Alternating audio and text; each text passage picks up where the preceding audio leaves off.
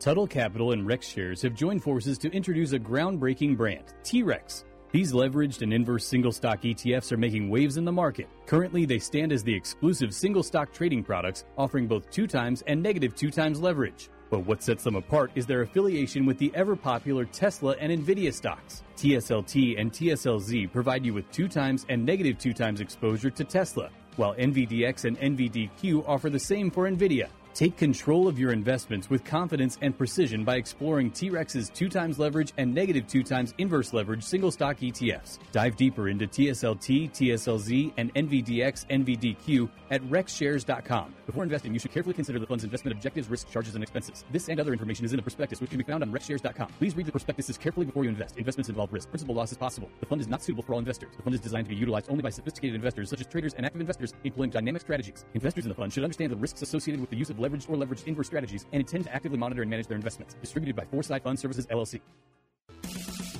E T F Prime is hosted by Nate Geraci, president of investment advisory firm, the E T F Store.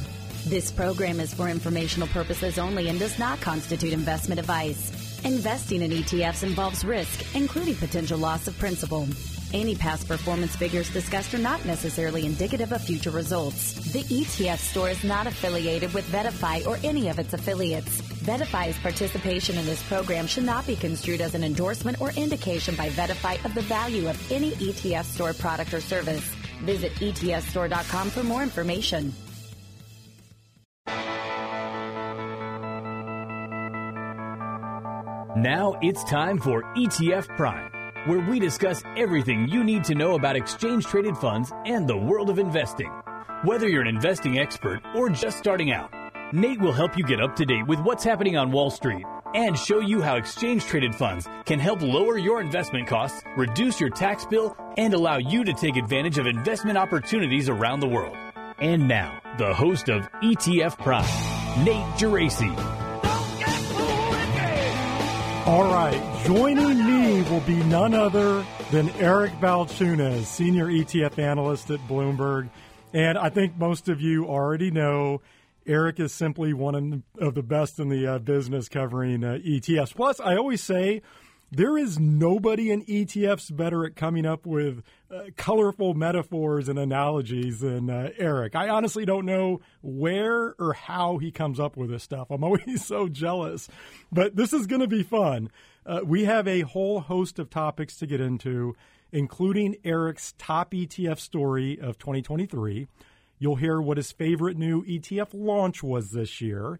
We're going to talk about the rise of active E T Fs and actually how that might not uh, necessarily be everything that it appears. Um, let's see. Uh, if you know Eric and uh, I, you know we're also going to discuss the potential death of E S G E T Fs. We'll get into Vanguard's continued E T F success. We're going to touch on options-based E T Fs like uh, JEPI. We're really going to try and uh, cover it all. And yes, we will talk spot Bitcoin E T Fs, but that'll just be a small piece. So uh, don't worry. The idea here is truly to go around the world of E T Fs with uh, Bloomberg's Eric Balchunas. Can't wait for that.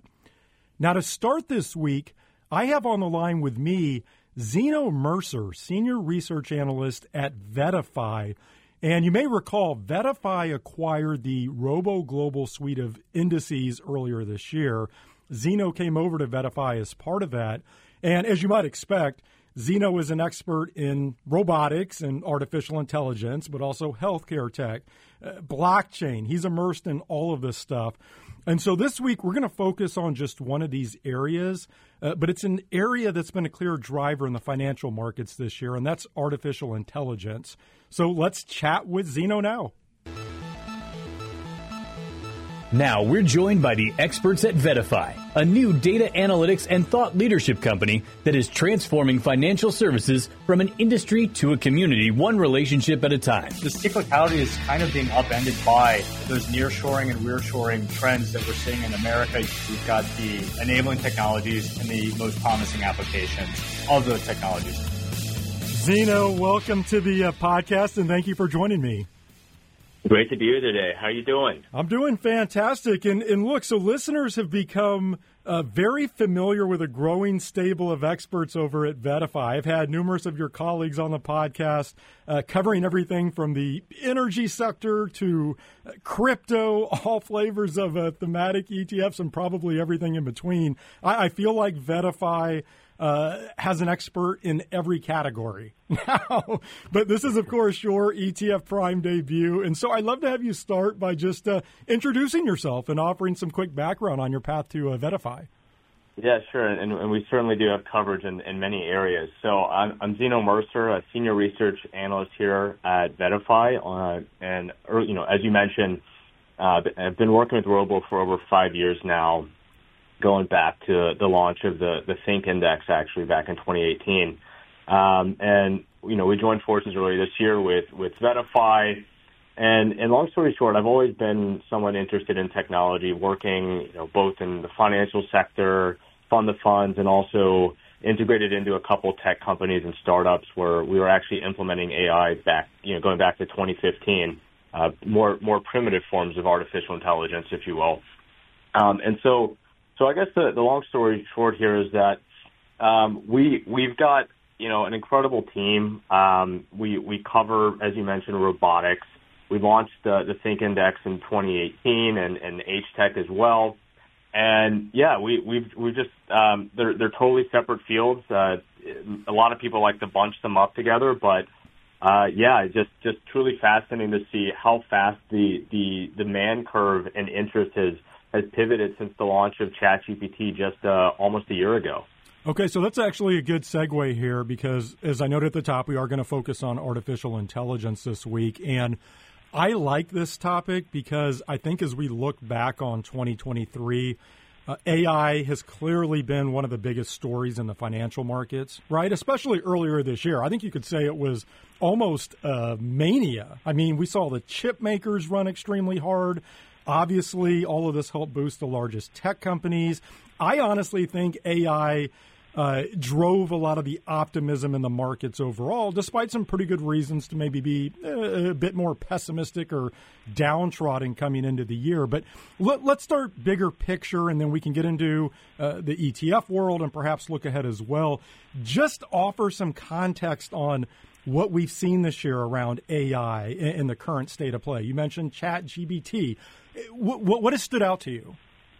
Right. You know, it's, it's a, I guess it would make sense to kind of pause and reflect on where, where things have come from. Um, you know, we, COVID really accelerated a lot of digitalization um, across enterprise, individuals, consumers. There was a massive, actually, you know, people moved into homes and bought lots of peripherals and new phones and laptops, and there was kind of this, like, wave that it actually, we had, you know, not many people remember, there was, we led to a chip shortage. There was a lot of supply chain issues. Um, going into twenty twenty-two, we saw chip makers, including Nvidia, uh, having a terrible year. Around this time last year, I think Nvidia was down maybe fifty percent or so. I think they ended up the year around minus forty percent. So, Uh, keep in mind that a lot of the growth this year has been, you know, a bit of a rebound effect from that. Um, and, and so, yes, there's a lot of interest in A I. We're seeing every organization, Fortune five hundred, looking to deploy artificial intelligence. Governments have mandated it as their top priority. We're having security summits around the globe. Uh, the U K recently held one. We have executive orders.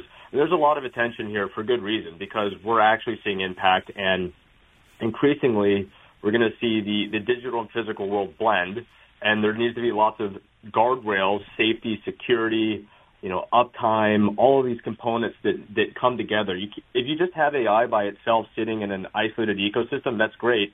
It can be used as a knowledge base.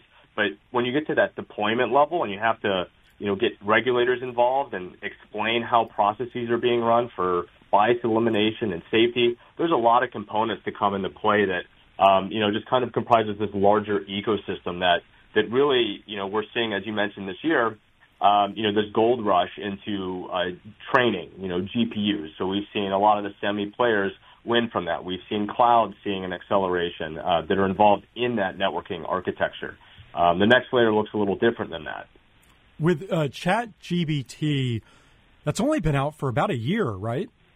Yes, uh, it came out. I mean, the, the original kind of chat, you know, ChatGPT, G, on using G P T three for the public, publicly available was November thirtieth, twenty twenty-two. And so within that time, I think there's now hundreds of millions of users. I'm not sure the exact number. There's been lots of copycats, and I don't mean copycats as in identical or, or skins. Like, there are other players that are working on, um, you know, building out their own L L Ms, whether it's from Meta or, you know, there's lots of private companies that have gotten backing from Google and, and Amazon and, and, and, and others. And so it, it, there's definitely a lot of attention into this, this training and, and um, large language model phase right now to get a great model, to get use cases built out and, and actually start getting, you know, money flowing in for these use cases uh, for because it, it's, it's very expensive to train and, and, and operate. It's funny you mentioned copycats. I'm definitely not close enough uh, to, to this stuff, though I think I know enough to be dangerous, and I'm obviously familiar with ChatGPT, but I keep seeing this Grok pop up, I think primarily because I'm out on uh, Twitter or X where Elon Musk resides. He's behind that, right?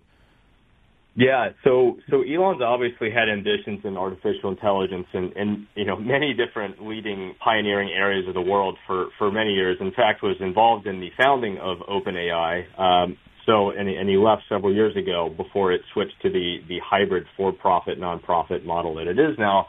Yeah, so Grok, let's call it an M V P. Um, he was just getting something out there, and obviously I'm also on Twitter, so you know you're gonna he's got that. His own Elon echo chamber where he's able to boost that. Um, you know, it's it's a chatbot. It's not doing anything multimodal yet, which is where things really start to get inter- interesting, where it can, you know, interact and understand context in real time using computer vision. Um, and so, so yeah, I mean, maybe he'll have something there, but right now it's not necessarily a contender for a game changer by any means. So, Zeno, from an E T F perspective, and we're not going to drill down into uh, too much detail th- this week on this, but for investors who might be considering A I, how do you think they should approach investing in this space? Are there certain products you would highlight? Any particular considerations? I, I just feel like A I is such a uh, broad concept, right? It cuts across so many different parts of the economy. It can impact individual companies in so many different ways.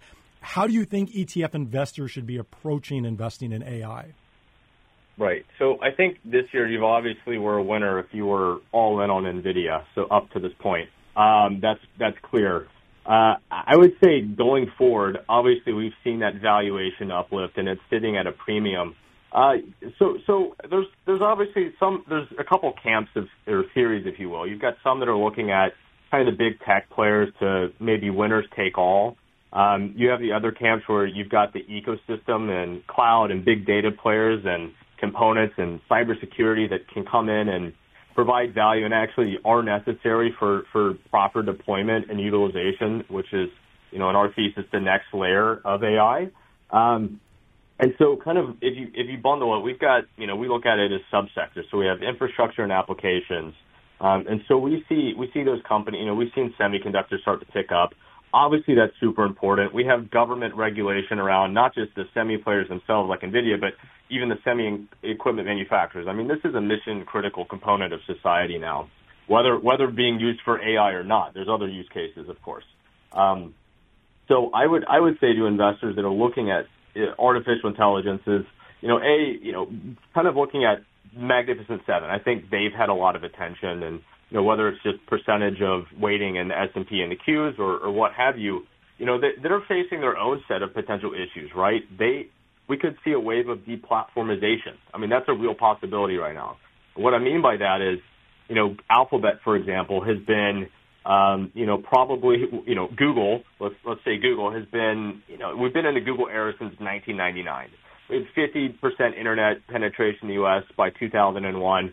And really a lot of people have accessed and, and interacted with information using Google and other services like that. They've paid money to be the player and the face of the internet. And now people have more options, or they're going to continue to have more options, more personalization. And so a lot of these tech platforms and operating systems we've we've kind of lived with could change. Now, now that's a risk factor. Like opportunity-wise, um, you know, we see we see opportunities in business process automation. And those these are companies that are helping either directly operate as a product or service using A I, or they're, they're major contributors for existing organizations, Fortune five hundred, um, government organizations to, to use A I and deploy it. You know, you could have consulting, uh, you have e-commerce players, cloud providers. There's there's a bunch of bunch of um, supporting stack that goes into this. You know, if you call, consider it an A I iceberg, if you will. But when you look specifically at the E T F space, so you mentioned the semiconductors. Obviously, there's ways to play that directly in E T Fs. The Magnificent mm-hmm. Seven and, and some of the larger, you know, quote unquote, FANG stocks. There's ways to play that. But if if you drill down and look at what I'm going to classify as thematic E T Fs, obviously, I know Robo Global Um, has some options here. Uh, there, there's a more broad E T F in, in Robo itself, robotics and A I. Um, mm-hmm. Global X has a product, BOTS, which is, again, robotics and artificial intelligence. Um, but but then again, Robo also has T H N Q, which is more specific to artificial intelligence. There's E T Fs like Chat from Roundhill, which really focuses on generative A I. Any tips to investors as they parse through that that category if they want to play A I? Yeah, I would I would say look at your existing allocation um, and see where you have allocation already. See what the weightings are. Um, see what areas that they're leaning into. Are they leaning into like a specific trend, or are they looking at kind of the broader A I picture, um, you know, including autonomous vehicles and computer vision and, you know, the overlap into robotics? I think I think those are some consi- considerations that make sense there. Um, You know, we, you know, looking at, you know, revenue purity of the companies that are that are part of it, where the companies are investing, the market leadership within, you know, some of these companies are, are in smaller arenas than, for example, in Nvidia, but obviously a relative gain there is, is worth just as much. And, and the rest of the ecosystem really is trading at a much, you know, a, a discount compared to, you know, an Nvidia or, or Microsoft, if you will. Yeah, I think the other thing I would point out here, too, is that robotics and artificial intelligence aren't necessarily the same thing. That doesn't mean there's not some crossover there, um, but th- those are two different categories that can react differently to uh, to, to the various drivers out there. Um, Zeno, as we look ahead, we, we have a few minutes left here. Talk about the outlook moving forward. So we already noted the hype earlier this year, but I, I think it's clear A I is here to stay. It's not going anywhere. And so as you look ahead to twenty twenty-four, what are a few key drivers you're watching for? Or what does the next stage of A I look like? Yeah, we'll, we'll definitely be watching, you know, investments and moves by big players, you know, Microsoft's OpenAI, to see how that starts to impact the rest of the ecosystem. We'll be following um, the uptick in, in large orders and utilization by enterprises and corporations, whether it's in financial services, manufacturing, healthcare. Uh, you know, the U S government's already been looking at deploying money into using A I for many years now. We expect that to trickle up. I mean, ultimately, I mean, as you pointed out, robotics and A I are very different. They have different cyclicalities. One's got, you know, a lot of exposure to, you know, consumer manufacturing in China. The other is a little bit more global right now, and, and that's A I. And and we'll we'll be looking for, you know, Microsoft, for example, expects to get ten billion A R R from Copilot. So just watching how people, you know, society adapts to using A I. I mean, I think you are, you're going to have kids that, that are growing up with A I in their pocket. And, and I think that's incredible. And, and that's just how they're going to get used to the world. That, I mean, that is their world. And, and so it's, it's important to look at, you know, where do we head next? Uh, we've, we've been holding on the phones for a long time. I think we're going to be looking more into augmented reality and, and hearing and integrated Um, artificial intelligence that's a little bit more seamless in the way we've been using technology. Obviously interested in, um, you know, not just reducing administrative costs in healthcare, but also, um, you know, personalizing and adding elements of, of, of better healthcare and diagnostics and precision medicine. So that's, you know, drug discovery to personalized insights. Effectively, everyone should kind of always have their own ongoing clinical trial ongoing. It doesn't need to be, um, you know, this massive, like, ordeal. And I, I think there's a lot of benefits to society that we're going to start to see. So there's kind of like the investment standpoint, and then there's also the the other side where it's, you know, this is just going to become a bigger part of G D P in society, whether G D P goes up or whether G D P goes down globally.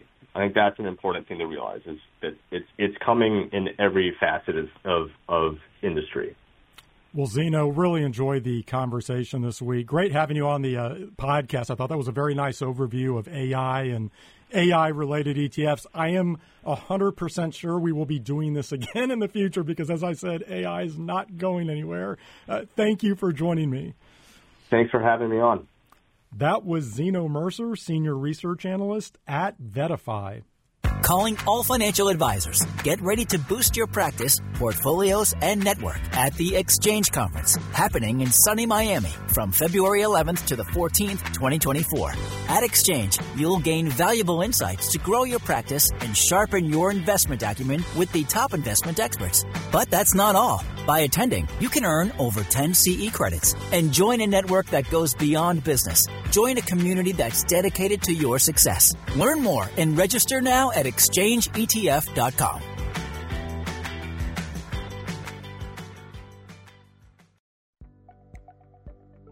Diversification is critical even in the most normal of markets. Is your portfolio diversified enough to navigate today's unusual markets? Fortunately, Vettafi is bringing together thought leaders and industry experts to discuss alternatives in the coming Alternative Symposium. Register for free at vettafi dot com.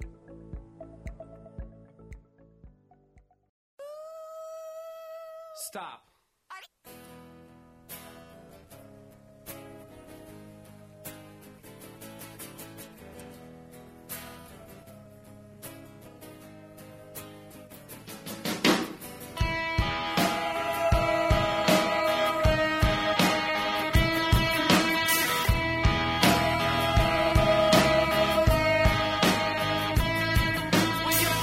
I am now joined by someone who probably needs no introduction to the E T F Prime audience, Eric Balchunas, Senior E T F Analyst for Bloomberg.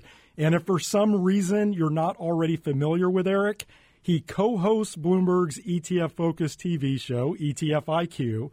He co-hosts Bloomberg's E T F-focused podcast, Trillions. He's written two books, The Institutional E T F Toolbox and The Bogle Effect. I highly recommend both of those for all types of investors. And I'm actually trying to get Eric to write a third book on this uh, Bitcoin E T F saga, which I'm sure we'll get into. Eric is now on the line with me from uh, Philadelphia. Eric, so great to uh, connect, and thank you for joining me. Great to, great to be here. And I always am curious what, what song you're going to bring me in on. And that was perfect. A, I'm a huge Pixies fan. I actually saw them at Vanderbilt University's gym back in high school when I lived in Tennessee for two years, uh, right after their last album. They were a little before my time, but I caught them right before they broke up. Um, and that song is obviously one of their greats, but kind of, I think, taps into how I've been feeling lately covering this Bitcoin saga. There are times when I feel like I'm losing my mind a bit. Uh, there's so many elements and, you know, sort of little uh, like trapdoors that you fall down and little underworlds. The whole thing is wild. So good choice today. Yeah, I uh, I missed yesterday. I was offline in the afternoon and I saw all this uh, stuff going around about iShares, X R P. What what happened? Like, honestly, I, I was offline, uh, missed the whole thing. Okay, so somebody, you know how um, uh, iShares filed a legal name for an Ethereum trust last week? Yeah. And somebody caught that. And I confirmed it with BlackRock that that was true. And then that day, they fi- uh, the next day, they filed the nineteen B four.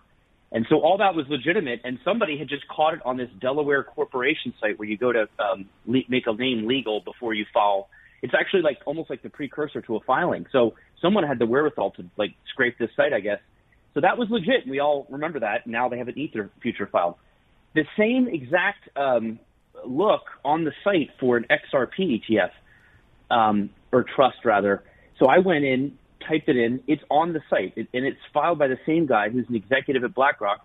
So everything's the same. I thought somebody just like uh, doctored a, uh, a screenshot, but it's literally on the site. So I was like, is this real? You know, again, we're, is this real? Where is my mind? You know, is this real? What is real, Nate? I don't even know anymore. So I call BlackRock, and they deny it. They said, and you can say a spokesperson said it's false. So I, I put out, hey, this is false. And apparently that, and I think James's tweet, caused the X R P spike to come back down. It went up seven percent and then back down when it was confirmed that it's not true. And then all of these maniacs got mad at me, and they still think I'm lying. And they, I guess they just were so bummed that it wasn't true.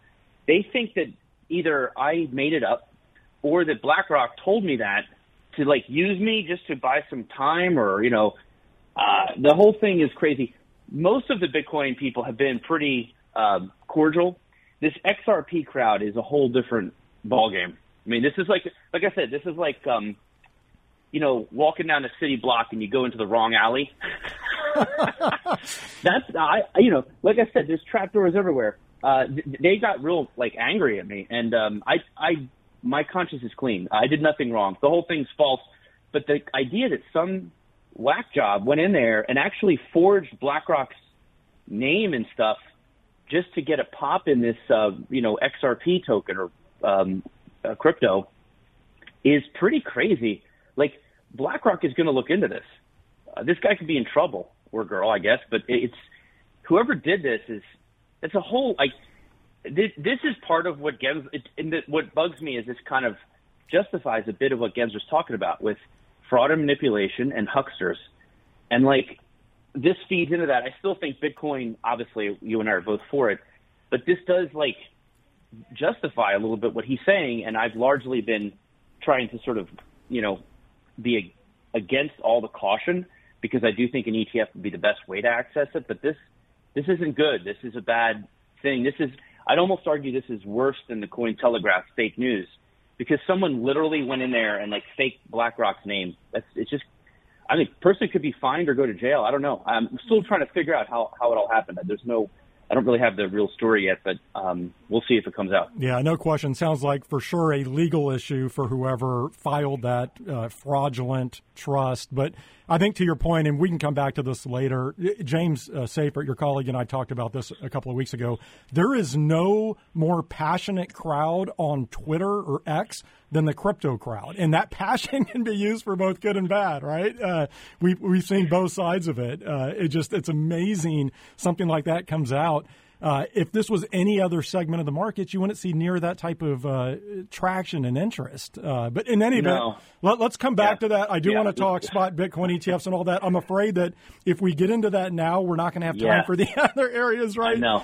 So it, half an hour will go by. Yeah. Okay. So so let's do this. I have several E T F topics I want to ask you about. Um, I also want to weave in a few open-ended questions for you, which I, I think are right in your wheelhouse, and we can see where those take us. But I did bill your appearance as going around the world of E T Fs. So we need to make sure to do that and not focus on uh, on Bitcoin E T Fs. And then I'll be sure to save us some time at the, uh, the, the end for that topic.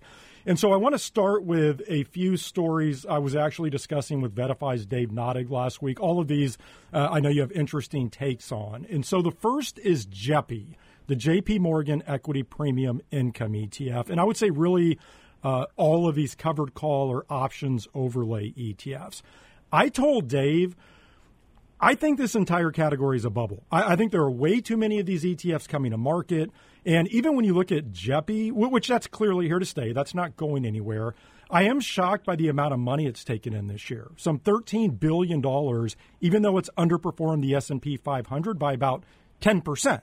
Now, that said, I like your take on, on this category. You call these uh, E T Fs boomer candy, which, by the way, Eric, I said at the top, I don't know where you come up with this stuff. I love it. But. Well, to be fair, that one I listed um, from I got it from uh, someone at Simplify. Um, because, but I was they the reason they brought it up is someone in their shop used that term. But I was tell, telling that person that um, I, I I used to use the phrase nervous boomers, because just like the drug industry, pharma, if you can like make a drug that does something for a boomer, you're going to get money because they have all the money. So if you're in the financial industry and you can like calm the nerves of a nervous boomer, um, you're going to get money. It's, it just seems obvious that you would make products to satiate the nerves of boomers so they can sleep better at night. And to me, JEPI does that because you get this, the yield buffers your downturn because that, that income acts as a little bit of a buffer on the downturn. You obviously give up your upside, a lot of it, to be honest, um, in JEPI's case. And I think that's a fine trade-off. Boomers are willing to make that melt-up upside. I will trade that away to give me a little protection from the downside. So, and as an advisor, Nate, I'm sure you know this, that the J P Morgan brand sounds kind of like top shelf, like like almost like the, the kind of stuff that only the, the special people get. And so I think you got this J P Morgan brand, you've got the yield, uh, and you've got the low fee. Um, it, it all adds up to a, a really sellable product, in my opinion. But take away the J P Morgan brand for a moment. So what about all these uh, non-J P Morgan issuers who are offering covered call E T Fs? I think you had a tweet on this. It was like McDonald's versus McDowell's. Yeah. Do you think these, do you think these are going to make it? Because, again, I, I feel like there's just too many of these products out there. I hear what you're saying in terms of yeah. the attractiveness to boomers. I just wonder if, if again, this, this space is oversaturated. It probably is. I mean, you know, every couple of years we see a craze. And to me, this, this equity income covered call thing is a bit of a craze. It reminds me of currency hedged E T Fs uh, about ten years ago.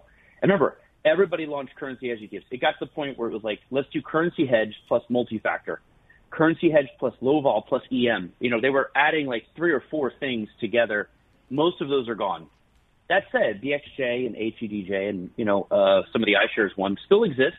And when people want that trade, that E T F's there. It's got plenty of liquidity. I think the same thing will happen here. I think JEPI and JEPQ. JEPQ, honestly, you know, I even think is more impressive. It seems like you get a little more of that juice because the upside in the Qs is better. And the uh, Sharpe ratio on this thing is, is really good. Um, and there's still the yield factor and it's still cheap. But uh, JEPQ is almost like the uh, uh, bigger, quicker, faster, younger brother of JEPI. Because I think JEPI, one thing is, The, the lack of juice, you know, the, the estimate, it, it really lagged by a good amount. And remember, over the years, there were these hedge products have, have come out over the years, and mostly people don't like them because it's just too hard for people to see a rally of, say, eighteen percent, and you get like three.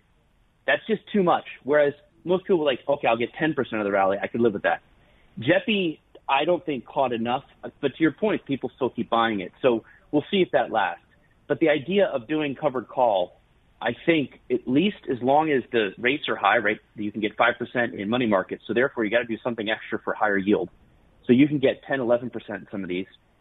So if rate, you got to do something more than five percent, obviously. So as long as rates are high, these, you know, the high yield should attract some people. And then again, boomers with all this money and they just, I don't know, they don't want to be just in cash. It just seems like they're going to hang around for a while until the regime changes or the environment. Um, like if the Fed lowers rates, I think that's the, the sort of kryptonite to these.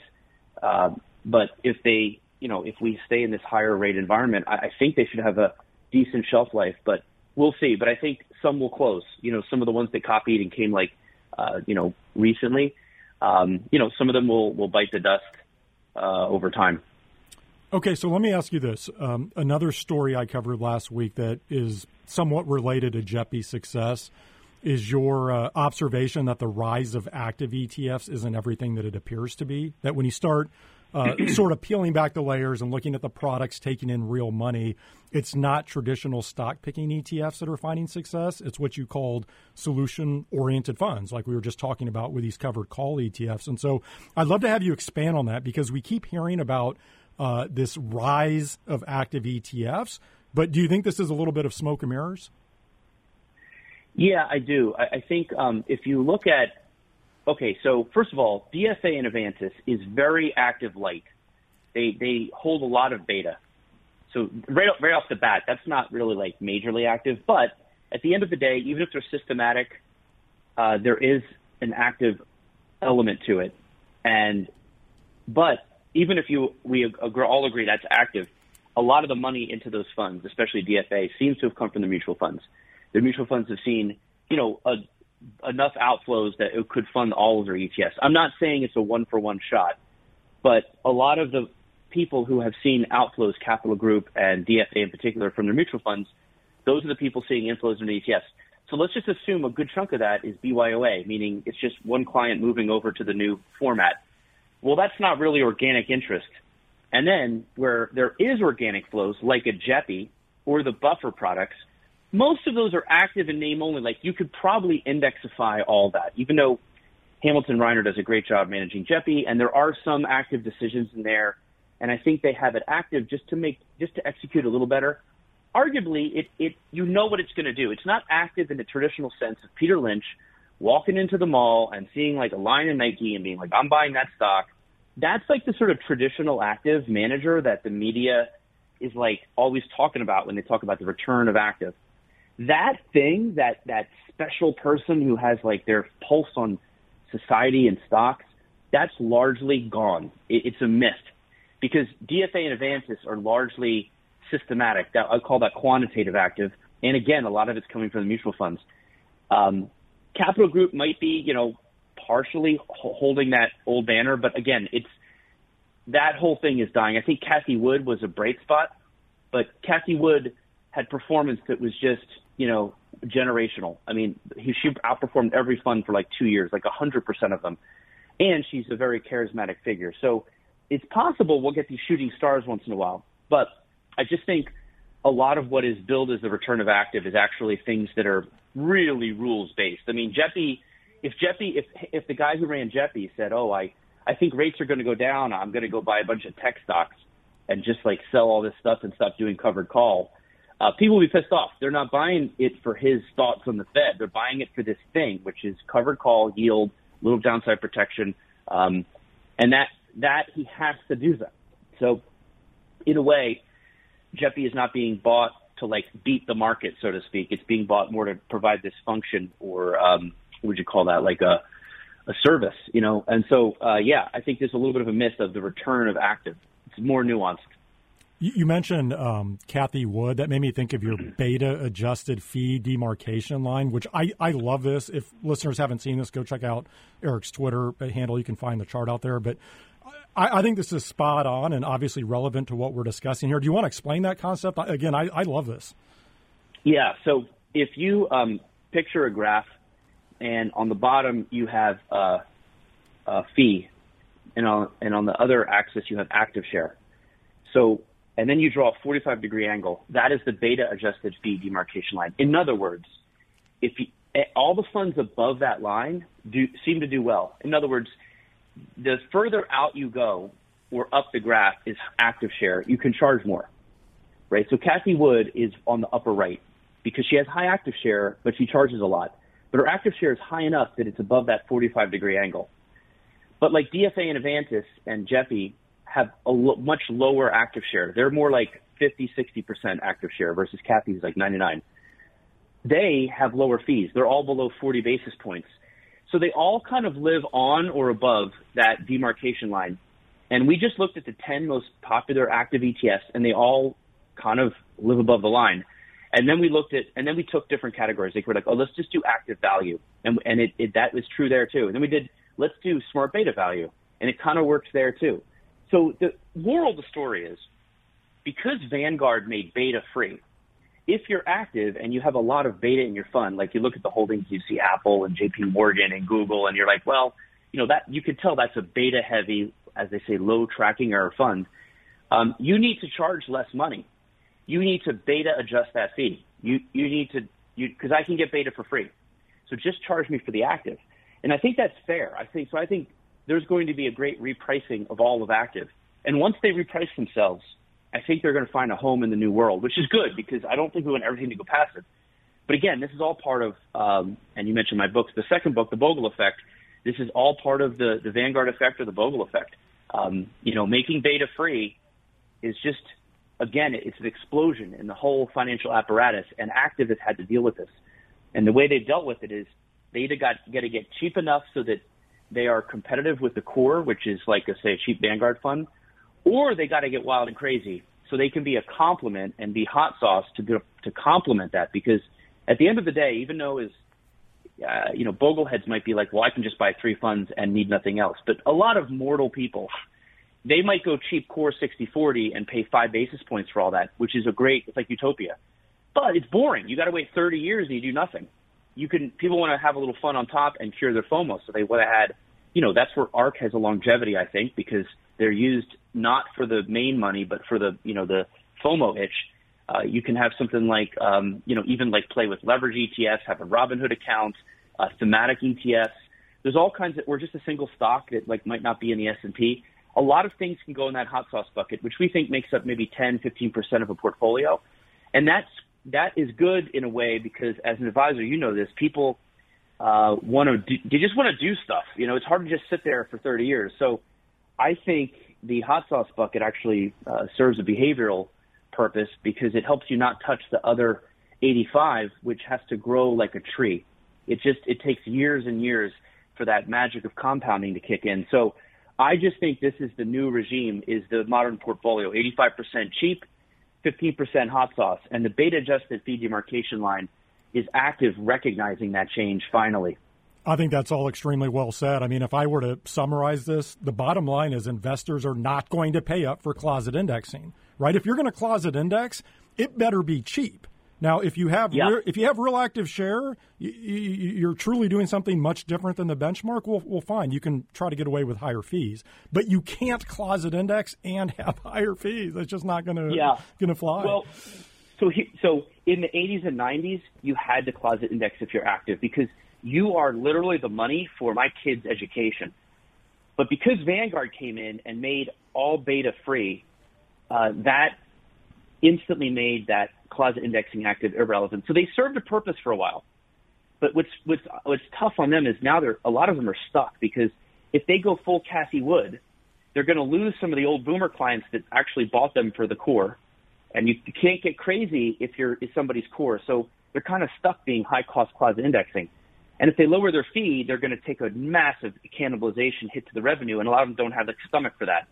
So I think those are going to just ride the gravy train till it's over. But it might take twenty, thirty years. These are giant cash cow mutual funds, um, and I think a lot of those are, are just going to ride the train. But for if anybody wants to survive in the new world and get organic flows, I would just use this metaphor. Think of a bag of potato chips or Doritos or whatever.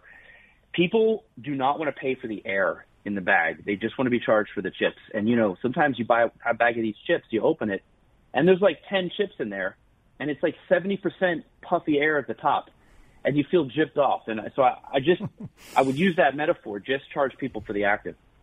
All right. I do want to make sure uh, we save a little bit of time for crypto E T Fs. And I knew I was being ambitious with the uh, list of topics I want to cover. So here, here's what I want to do, Eric.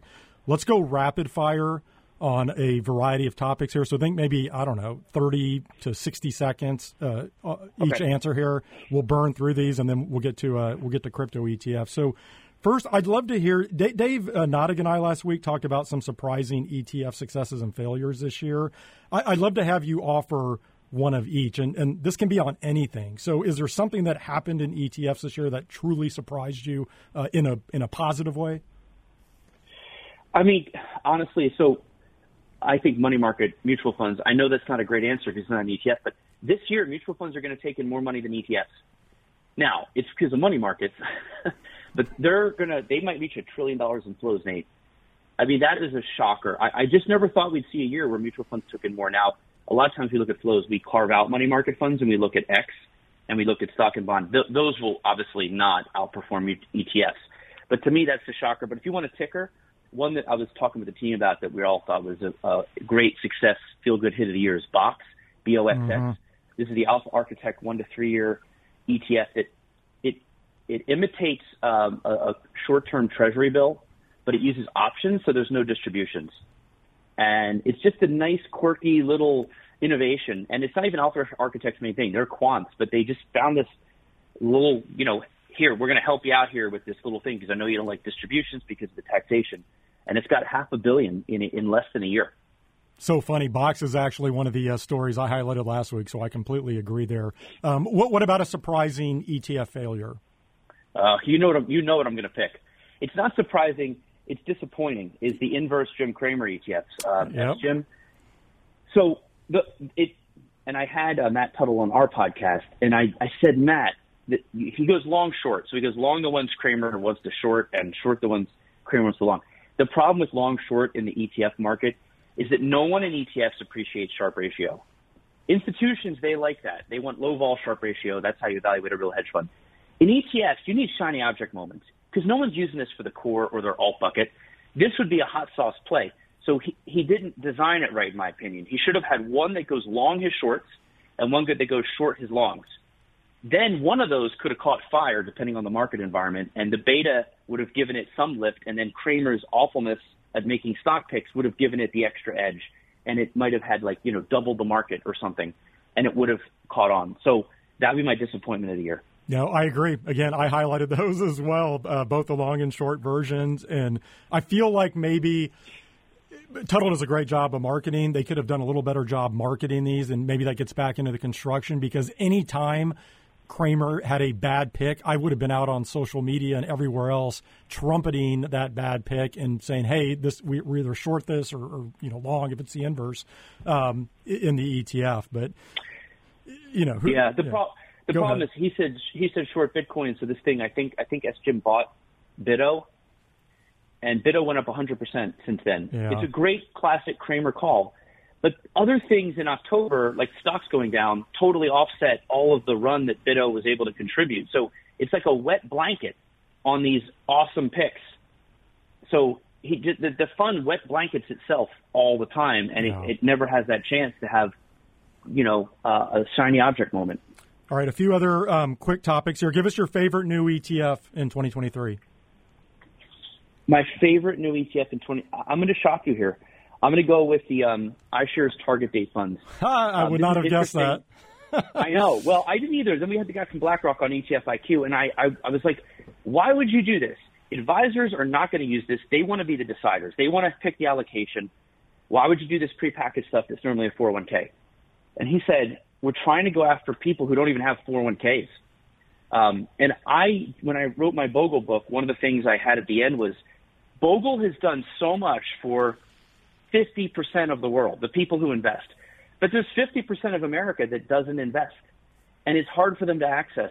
This is a really good idea to try to go after those fifty percent. I find that to be a noble mission, and it's smart. These people, this is a very easy way to get access to very low-cost iShares E T Fs. You don't have to do any work. In fact, you could make an argument. I'm not saying give this money to BlackRock, but Tyrone Ross said this in my book, and I put it in there, which is, give everybody something like this when they're born and basically have it accumulate assets all year. I mean, all like all your whole life. And then when you're twenty-one or eighteen, you have to pass a financial literacy test and you can get the money, or you can get, you know, your account. And it should be pretty, pretty full by then, because capital markets work for people. So um, again, I really think that's interesting. Will they pull it off? I don't know, because, you know, advisors are the predominant market for E T Fs. But I think if anybody can pull it off, it's BlackRock, because they have so much firepower. Uh, but that, I think those are interesting because, they again, they have failed.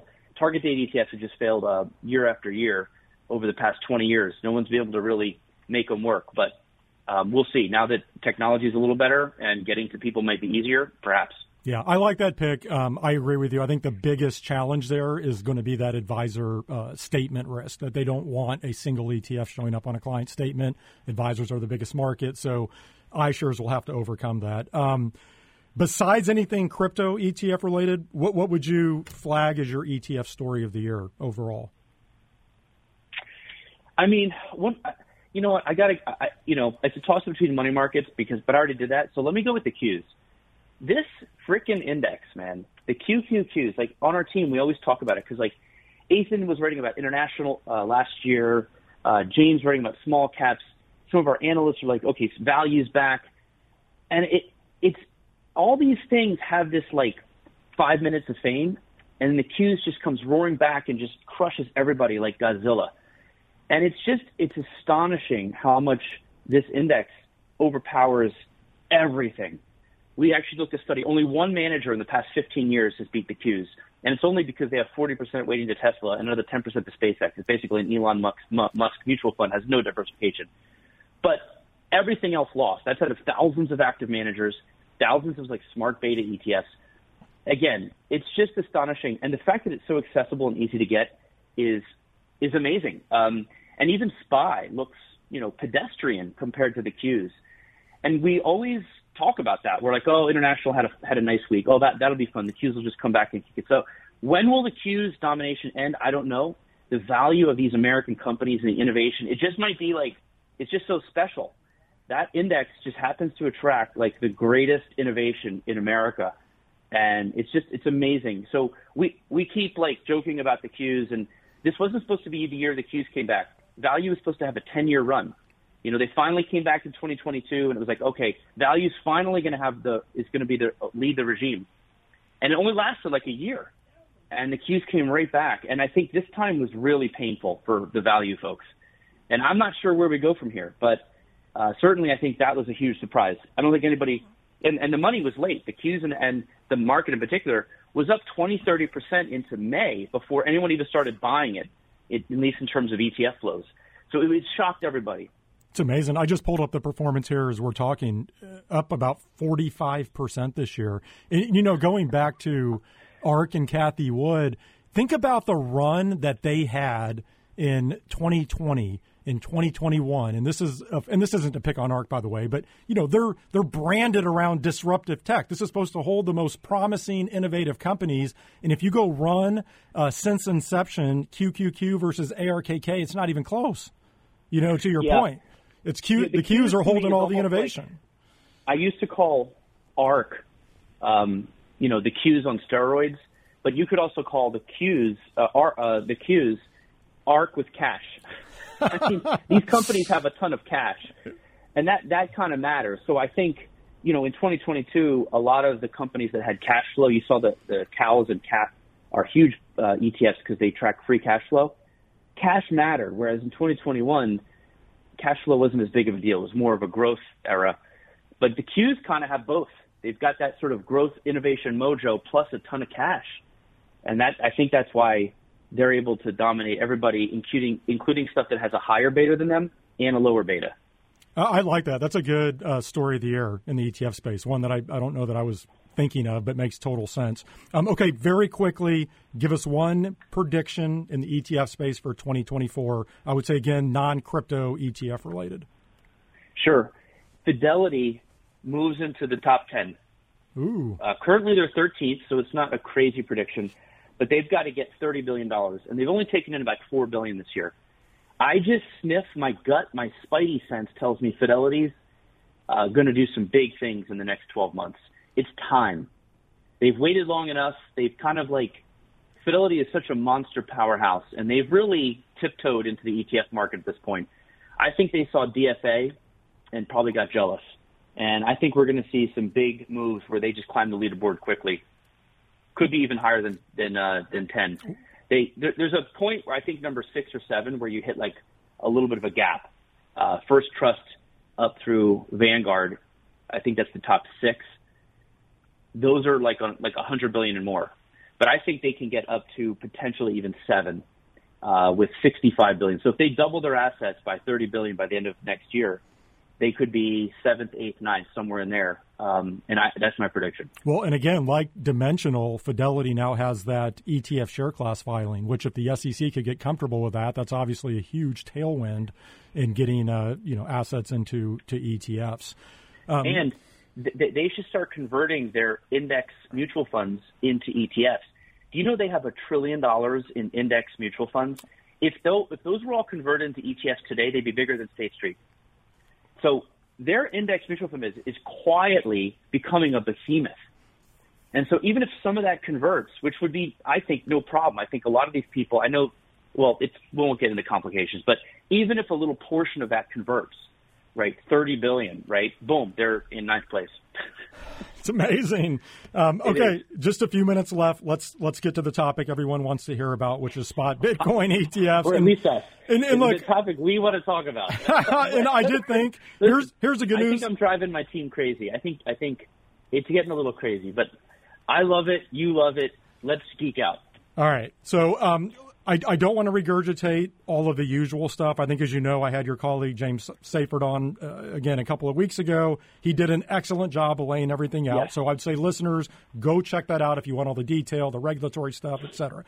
So, so here's what I'll ask you, um, Eric. I guess first, just give us your current thinking around approval in, in sort of the time frame there. But more importantly, you and I have covered this topic for a long time, and, and as we've talked about, we've had a lot of fun with this out on Twitter. You've made T-shirts around this this topic.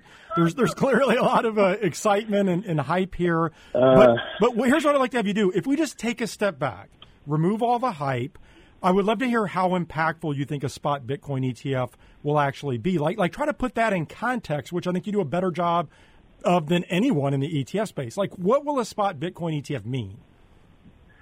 Yeah, look, at the end of the day, here's what this needs to be looked at. These are bridges.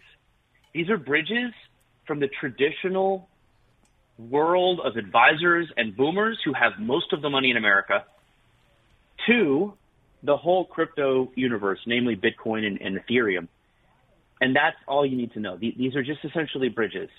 And there's plenty of people who are like, well, I could just, why won't these advisors, you know, why don't they just store it themselves? But they can a lot of times where they don't want to. People like convenience. People trust the E T F. Advisors uh, are obviously risk averse, so they'd rather just give BlackRock the money. We've always said that BlackRock and Vanguard E T Fs are the I B M of this era, meaning that in the eighties and nineties, they said you could never get fired for owning I B M if you were an advisor. Just today, you just you can't. A client could never give you crap for owning an iShares or Vanguard E T F. It's just that it's that uh, prudent of a of a move. So if BlackRock and iShares and other big names are on these E T Fs, that's huge. And I'm not saying all the money's going to move over. You know, we don't know how much demand there is. I think there has been a shift, though. In twenty twenty-one, Bitto came out and had a billion dollar trade in the first day and a billion dollars in two days in flows. We will not see that. To me, that was a fund launching in the midst of a mania, and it was really retail-driven. A lot of the trades and the, and the orders were real small. It was a lot of like – it was almost like a like a giant pool of minnows who hadn't been fed in a year. And so that's what Bitto launched into. What what these are going to launch into, those minnows are gone. They either have Coinbase accounts now if they're really into it, or they're just over crypto. The tourists are out. But advisors is like putting your line into a, a similar-sized pool, but there's only like medium and big-sized fish. And anybody who's fished knows that those fish are a little pickier. They take a little longer to come to your hook. That's what this is going to be like. So I don't see this like frenzy of buying on the first day or week, but I do see some big fish. Uh, bigger, you know, fish than uh, the small retail coming in eventually. For certain advisors that want a, you know, a small allocation to crypto, uh, this is how they're going to do it. And so, uh, my my thoughts is somewhere between twenty-five and thirty billion after the first year, but a little, perhaps an underwhelming first week or two. Um, you know, I, I could be wrong. That's where I think we're we're going to go around because G B T C has twenty billion alone. So even if like some of that comes over, or if that converts, instantly you have twenty. But I would almost say that we've seen an extra ten beyond that. Um, and uh, could be more, but I, I want to keep it conservative because just like the weather on my the weather on my Apple iPhone, uh, like people should be pleasantly surprised rather than disappointed. So I would stick with that somewhat conservative estimate for what we'll see when they roll out. Are you and uh, James still at ninety percent odds of approval for January? And I know uh, James did a great job of highlighting this current open window for the nineteen B fours, which I tried to recap. Um, and obviously the nineteen B fours are just half of the process. The other process is having the S ones or the S three in Grayscale's yeah. case approved. But are you still thinking these will actually come to market in January? Yeah, I mean, look, um, I think when it comes to our odds, this gets complicated because let's say the nineteen B fours are, quote, approved uh, next week. I mean, it's done because the Trading and Markets division and the Corp Fin division, which is the one that approves the S one, they're both reporting to the tenth floor, which is where Gensler sits. So Trading and Markets isn't going to approve it, and then the other division not. So once Trading and Markets approves it, I mean, we're pretty much done. And this is where Todd and I are going to have to have probably an argument because, well, I win my bet if it's approved in twenty twenty-three because we all know that it's it's now just it's now just details to, to be worked out. Okay, when's the S one approved? Who's going to go? What date? At that point, it's all just like details. My take so, on that, if if it's actually approval and not launch and the nineteen B fours are approved, let's just say before the end of the year, I think you win that bet. Like, period. Because the S E C has approved because, it. Yes. Yeah. And I got to go look at the original tweet. There's a tweet somewhere with the wording, and I think I used approval, not launch. And let's face it, the spirit of the bet was that the S E C would come around this cycle, and they did. I think he would probably even admit that. I'd be willing to go Dutch with him just as a show of like, okay, they launched in January or February, but they're approved in November, December. Uh, we'll call it a, a, a, a what you call a push in uh, in sports gambling. It'd be a push. Um, that said, I may have to go back. If I find the word approve, I think it's my steak dinner. But I do think we're going to see nineteen B fours approved this year. Um, the S one, perhaps a little later. But we, we haven't seen I, – I would like to see the next round of comments come back. We haven't heard anything about that. There have been one round of comments, one round of updated S ones. So where, when are those going to come? How long will that take? The holidays might make things a little slower as well. But the nineteen B fours, I think, is what we're all watching. Now, they have till January tenth. So I would say if they wait till January ninth to approve the nineteen B fours, no doubt Todd wins that bet by nine days. Um, so I, that's sort of where I stand. Um, but like I said, we're still leaving a tiny percentage uh, to get Genzinated, which is to have the rug pulled out of some just, you know, shocking X factor, you know, who knows.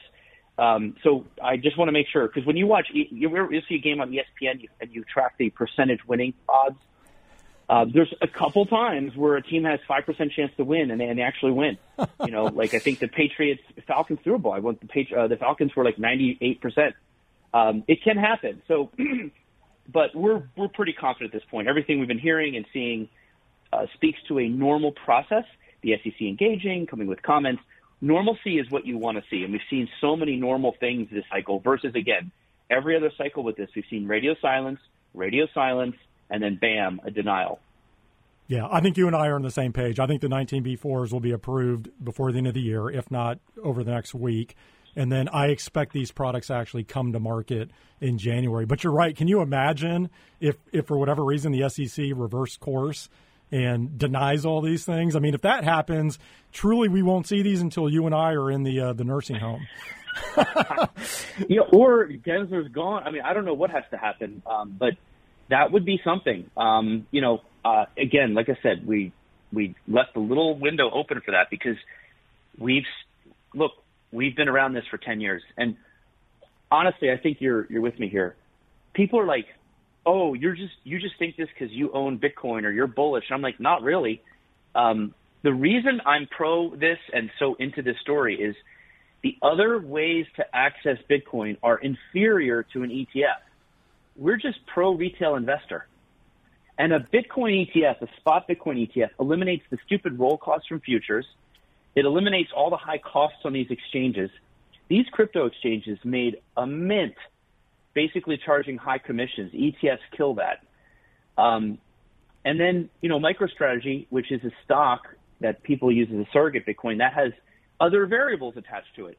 A spot Bitcoin E T F gives investors the best possible deal for something that tracks the price of Bitcoin in a convenient way, and that's all we're pro. And so I, I was pro this ten years ago. So um, this is not about Bitcoin for me. It's about the E T F being the best possible wrapper for retail investors, you know, almost all the time. And in this case, definitely versus what else is out there, not to mention G B T C, which again is, has a huge third variable in that you can't arbitrage it. So the price veers away from the N A V. It's like a closed end fund. So, you know, the amount of like, in, in my opinion, this was a little bit of regulatory malpractice not to approve it. Um, and you could say, well, that's all whataboutism. But I, whataboutism matters because we, we know retail investors use these other methods. That's the reality of the situation. So I just think just get it done, get it out there. The E T F has a great track record of doing a bang-up job tracking almost anything. You can stuff almost anything in there, and it's going to do a great job because of the power of arbitrage. And we're going to see the same thing here. So, again, that's largely where my passion and interest and pro uh, pro approval has been more about the E T F helping retail get the best possible deal than it has about being pro Bitcoin or crypto or anything. We're out of time here, but I'm so glad you made that last point because I've said this for a long time. People have conflated my uh, advocacy for Bitcoin E T Fs as somehow me saying Bitcoin itself is going to go to the moon, and that's not the case. It's exactly what you highlighted. There's so many suboptimal ways that have been put in front of retail investors to invest in Bitcoin, and, and those investors want that Bitcoin exposure, and we've given them many of the, the, the, the worst possible ways to get that that access. And we know the E T F vehicle will track the price of Bitcoin very closely, do so at a low cost, et cetera, et cetera. That's always been my advocacy. It's not a, an investment statement on where I think uh, Bitcoin is going to go. But, but Eric, we are going to have to leave it there. I, I need to leave us like two hours next time. Uh, this is always so much fun. Hey, By listen, the way, you're not going to bring up the Eagles in the We're, we're going to have to do it on that's Twitter. That's the reason that came on. Okay. We're going to have to do that. We're going to. The Eagles are going to win. That's the answer. All right. Uh, let's take that to Twitter. We're going to come up with a good bet. But thank you so much for joining me this week. You got it. Pleasure. That was Eric Balchunas, Senior E T F Analyst for Bloomberg. That'll do it for this week's E T F Prime. I want to thank one of our sponsors, Gabelli Funds. If you would like to learn more about Gabelli Funds E T Fs, you can visit m dot gabelli dot com slash E T Fs. Next week, I'll be joined by Liz Simme, co-founder of Honeytree Investment Management.